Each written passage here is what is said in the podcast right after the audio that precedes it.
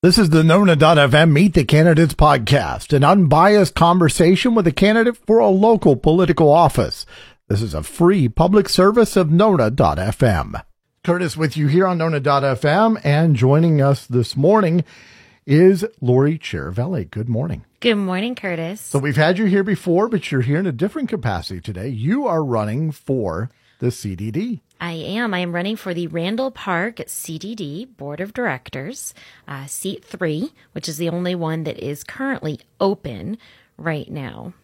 Very interesting. I, I so I never knew that they had boards, so that's a new one on me. And CDDs are kind of a new thing. If, if I know it's not a, exclusively a Florida thing, but you run into them a lot here. Without getting too far into the weeds, what exactly does a CDD do, and specifically, what's Randall Park CDD do? So um, CDD stands for Community Development District. Um, you tend to find them, like you said, Curtis, um, in Florida, and that's because there's so much development down here, but especially in the newer communities. Um, Randall Park is a newer community, and as such, it does have a, a CDD, um, which is initially the seats are occupied by the developers. Once the community is built out, those seats are then phased out to the residents. So currently there are four residents that sit on the community development district. The seat that is opening up is currently occupied by a developer, and he is the last one to phase out of Randall Park. Okay. Um, and as a whole, the CDD goes to maintain the infrastructure as well as common areas. So um, for Randall Park, it would be our clubhouse, any green space. Um, we have a splash pad. So any of those areas um, which the community as a whole uses um, is what the CDD um, it, you know is designed for. Um, for example, we just had a bridge um, that was repaired, and that was something that was in the CDD budget, um, so that needed to be replaced, and, and they took care of that. Gotcha. So tell us a little bit about yourself. We've talked to you before, as we mentioned, um, in the, the, the aspects of your professional life. But uh, tell us a little bit about your background and how you think it's going to fit in with this role. So, um, I've had numerous roles in leadership. Um, I would say throughout my professional life. Um, I grew up in Orlando and uh, actually um, watched Lake Nona develop um, and go from a dirt road that Narcoossee was to the beautiful community that it's become, yep. um, minus the enormous amount of traffic on Narcoossee Road, which hopefully widening it is going to help. Um, but um, I, I, love Orlando. Now I've lived all over the state of Florida. Um, I would say the um, my biggest involvement in uh, politics would be uh, the time that I spent in Sarasota, um, where I ran for state committee woman. Um, unfortunately, that did not pan out, and that was fine because I knew there were other opportunities on the rise. Um, I've also sat on many boards, um, chaired numerous events, um, worked with budget planning for those events and um, for the boards in which I, I sat on. And a large part of that was in Sarasota, where it was just my husband and I, I now have two children and a full time job. And there's, uh, needless to say, a, a lot more um, to, to do. But this is something that I'm doing for my community and something that, um, you know, I, I, think is important. Uh, leadership roles, no matter what industry you're in um, and civic duties as well. So I look at this as a civic duty. Um, I have a 10 year experience in nonprofit and gave that up for a career in the real estate field. Um, and as such, you know, my civic duties kind of took a back seat. So I see this more um, as a civic role and giving back to my community. You're listening to the Nona.fm Meet the Candidates podcast. If you're a registered candidate in a local political race, we invite you to join the conversation. Please reach out to Gabby at Nona.fm at 407 553 Nona, extension 402. Now back to our interview. How long have you lived in Randall Park? I have lived there for about two and a half years. Gotcha. So, what caused you to wake up one day and say, I want to run for the CDD?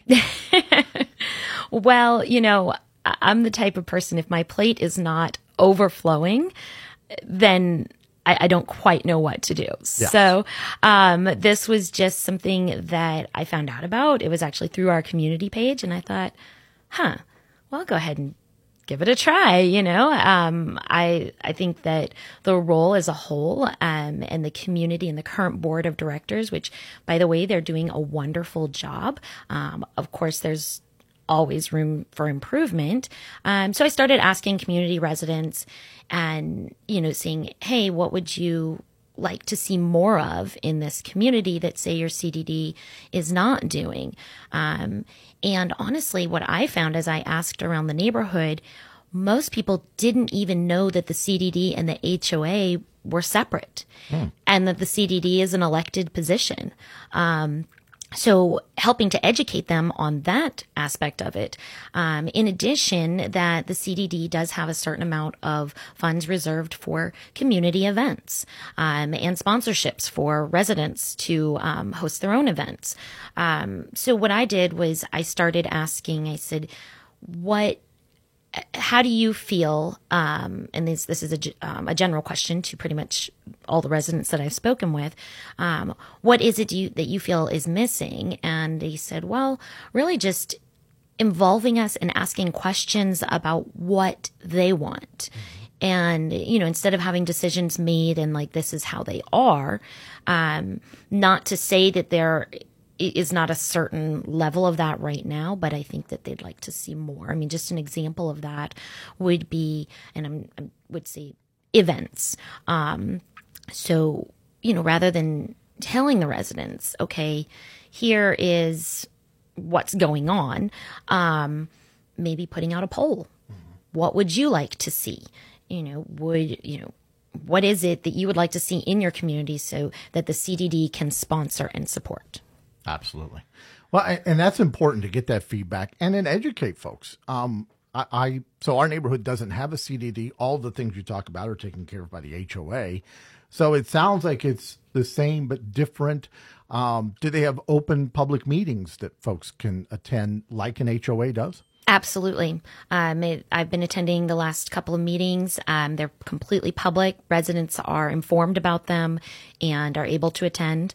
Um, we just had one uh, this past Friday. Um, I believe they're the third Friday of every single month at 9:30 a.m. and they're held at the clubhouse. Right. So you'll be at the uh, uh, you'll be on the November eighth ballot. Yes.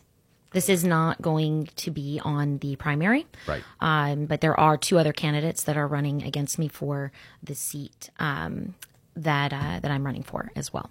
Fantastic. If folks want to follow up with you, learn more about you, how can they do that? Um, honestly, I have a community page. It's um, Lori for Randall Park CDD.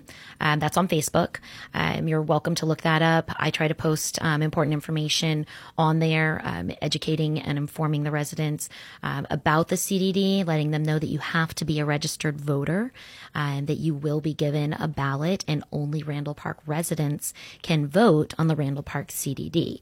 The same way Laureate Park CDD Board of Directors they can only vote. Um, so just making sure that people understand that because I would say 90% of the people that I have spoken with have said, "Oh, well, how do I do this? Do I just get something in the mail?" And they have no idea. They they're expecting the same way um, the HOA board is elected, which is just a letter and you fill it out and you send it back. Right. And you know, and then it's whoever you know you check the box of whoever you want to win. And how many people in November are going to be in the booth, or if they're early voting and looking at the, the ballot and going, "What is this?" What and closing their eyes and just so Exactly. Education's vital for this. It, it really is. And I just, I can't stress that enough. If you're not a registered voter, please go out and do that. Um, it's very easy to do. You can go to the supervisor of elections. You don't even have to go in there to register. Um, it's very important that, that you get out and um, make your voices heard. Absolutely. Before we go, do you have anybody that's uh, stepped up to endorse you?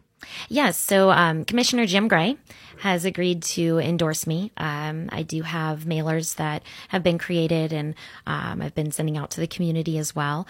Um, but uh, he's been so kind to uh, lend his support, and um, being such a leader in the community, it speaks volumes. Yeah, it does absolutely. And, and folks need to look for that mailer so you can get more information that way as well. It's that way as well. But thank you. Appreciate you coming in. You're very welcome. Thank you, Curtis. Thanks.